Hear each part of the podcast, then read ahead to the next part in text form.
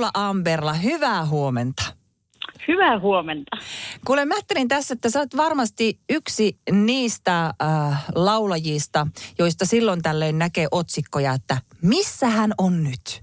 Niin nythän se kysymys sitten kuuluu, että Tuula Amberla, missä olet nyt?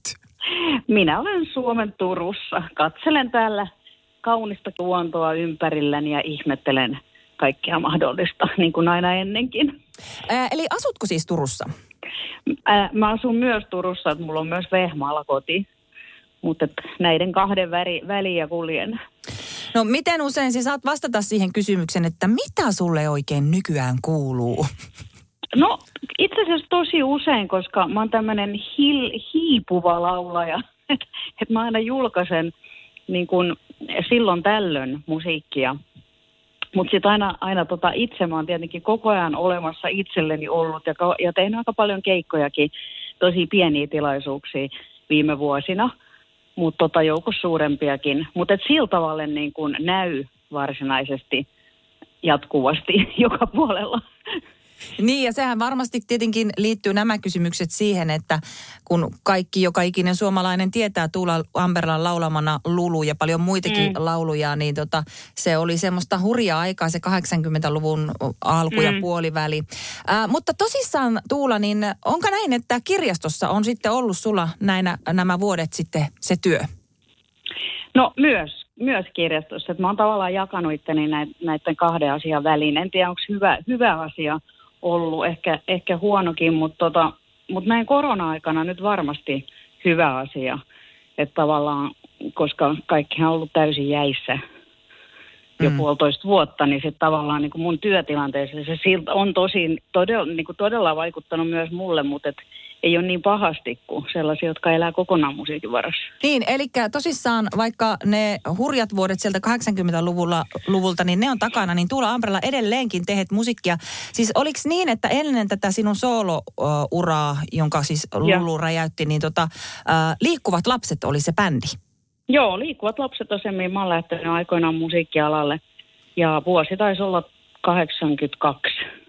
Minkälaista musaa se Liikkuvat lapset teki silloin?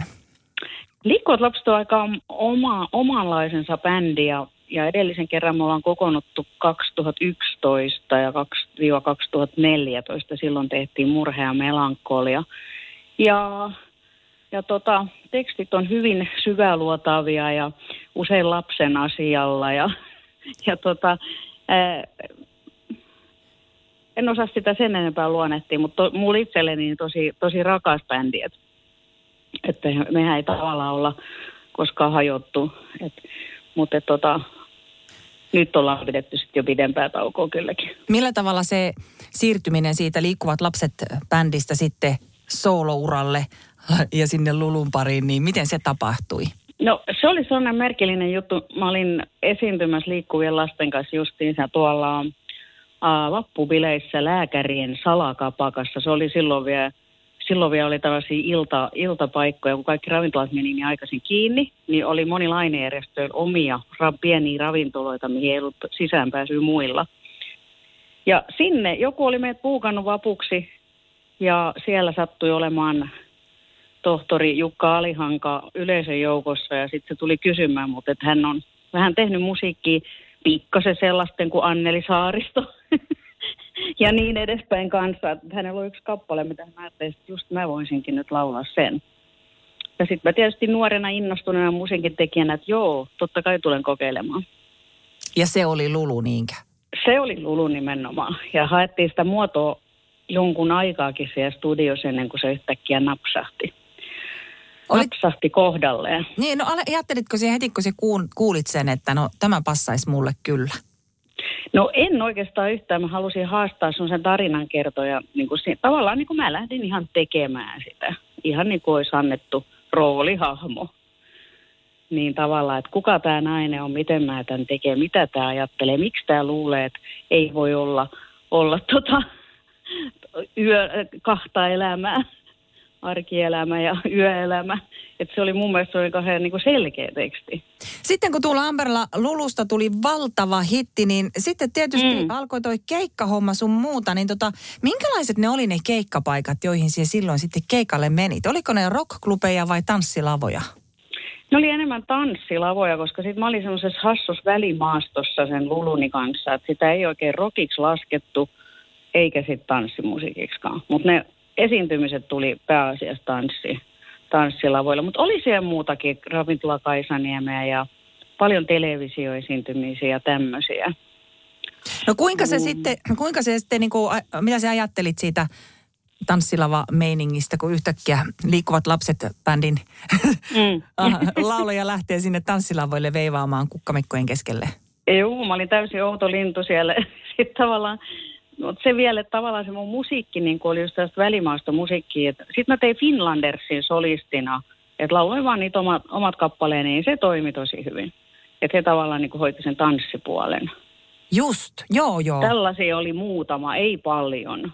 Mutta tu- muutamia, ja niin, ne toimi. Joo, varma. Mutta Luluhan itsessään, sehän on hyvin tanssittava laulu ja sitä esitetään edelleenkin tuolla tanssipaikoilla. Kyllä, joo, ja se onkin, Lulu on, mutta sitten tavallaan niin sen paketin siihen Lulun ympärille rakentaminen, niin se oli aika vaikeaa, kun sitten ne muut kappaleet, monet oli ihan jatsia ja, ja, ja sitten taas rockiakin. Et silloin nämä rajat oli mun mielestä paljon jyrkemmät kuin nykyään.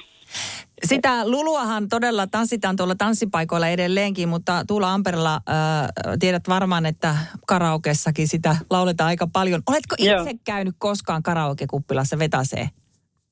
Mä oon kerran, kerran mutta on tota Vinkkilässä sellainen pieni, pieni ravintola kuin Ristentorppa ja nykyään itse asiassa Torpparin tupa nimeltään. Niin kerran mä ajattelin, että mä menen sinne nyt nyt illalla katsomaan, että millaista siellä on. Ja saman tien se oli sinne valtava naislauma, joka pakotti mut laulamaan karaokena luulun. ja se on niin kuin ainoa kerta. No miten se siis, niin kuin, siis varmaan ihmiset oli aika niin kuin, että vau. Joo, ne hyppi siellä pöydillä, pöydillä ja vaati lisää. Ja sitten muistaakseni mä lauloin vielä tyttökampaa tai korpin tai jotain, mitä, mitä siellä listaa nyt oli sitten. Mitä se Tuula Amberla ajattelet niistä 80-luvun vuosista, että mikä niissä oli sinun mielestä hienointa? Kyllä se oli rockmusiikin vuosikymmen, suomalaisen rockmusiikin että tavallaan liikkuvat lapset oli, niin kuin, oli, oli sitoa hyvässä seurassa, kun, kun, kun tota, tuli Eppu Normaalit ja Ismo Alangon. Nuo, me oltiin kaikki se on nuoria, Popedat, muut. Et se oli semmoinen niin kuin, oli paljon rockklubeja ympäri Suomea. Joka kaupungissa oli monta rockklubia. Ja sen takia oli rockbändejä nimenomaan oli paljon keikkoja. Mutta tanssilavakulttuuri eli sitten tietenkin kanssa rinnalla – Mm. Et tota, mm, ja se voi myös hyvin. Et se oli tavallaan musiikin kannalta tosi rikas vuosikymmen.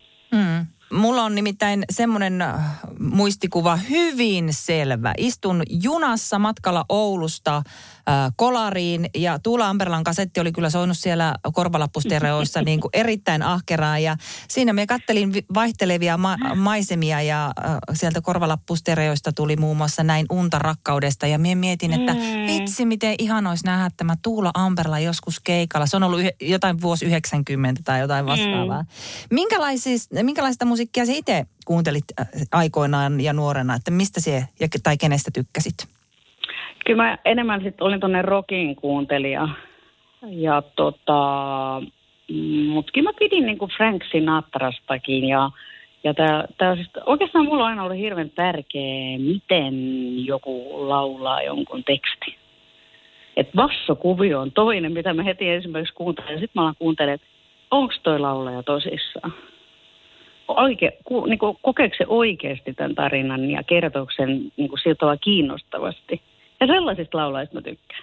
No, onko se sitten näkynyt ja oletan, että on myöskin silloin aikoinaan niissä sinun ö, valinnoissa, että o, oletko sanonut joskus jostakin laulusta, että en halua laulaa? Oletko tarkka sitä tekstistä? Joo, ja itse asiassa oikeastaan niin kuin, kyllä mä ehkä halusin, mutta, mutta mä niin kuin hyvin äkkiä tiedän, että mitä mun ei kannata laulaa. Että ja tavallaan, että mä en saa siihen ehkä sellaista uskottavuutta. Mutta se kyllä sen sitten näkee, kun lukee, lukee muutaman kerran ja sitten jos vähän tuon sanottajankin kanssa keskustelee. Mä oon tietysti itse tehnyt paljon tekstejä liikkuville lapsille. Mutta se on taas vähän erilaista laulamista, sit, kun saat sen tarinan jo tehnyt niin kuin aikaisemmin. Sä oot ajatellut sen niin valmiiksi, että kun sä sen laulat, niin sä vaan menet ja teet sen puff.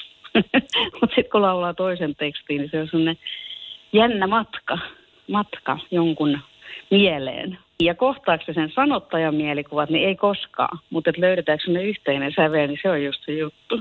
Tuolla Amberla, äh, tuossa sulla oli monta vuotta taukoa levyttämisen suhteen, mutta sitten tuli useamman vuoden tauon jälkeen vuonna 2018 uutta musiikkia. Ja nyt on tullut myöskin, kerrohan vähän minkälainen kappale tässä on kyseessä. Mieli lähtee lentämään. Mieli lähtee lentämään on semmoinen vähän humoristinenkin tarina, hyvin vakava tarina itse asiassa, mutta sieltä löytyy semmoisia humoristisia piirteitä meistä ihmisistä, kun ollaan nyt jumissa. Ja tämä kappalehan on tehty paljon ennen koronaa, tämä teksti, mutta se jotenkin sopi mun mielestä tähän aikakauteen. Että et se, niinku se turhautuminen ja, ja, ja vang, mulla ainakin itselläni on ollut niinku semmoinen olo, että mut on vangittu jonnekin.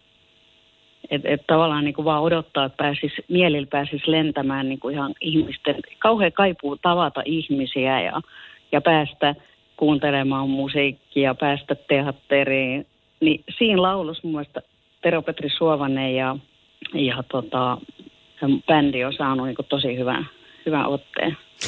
Niin, tuossa tulikin jo, mainitsit muutamia asioita, mitä itse ilmeisesti haaveilet, että sitten kun kaikki on normaalia. Mutta tota, ää, ajatus on vissiin tässä sekin tässä kappaleessa, tai ajatteletko Tuula Amperalla muutenkin elämästä, että positiivisten ajatusten voimalla pääsee eteenpäin?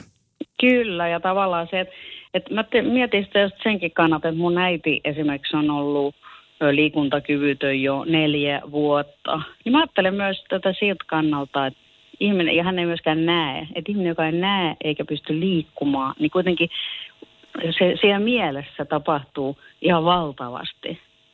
Ja siellä voi olla just koko elämän historia ja mitä kaikkea ihminen niin kuin sieltä voi poimia ja miten erilaisia tavallaan jos me ollaan, koska me kaikilla on niin erilainen se ajatusmaailma ja kokemusmaailma. Niin se on niin jännä.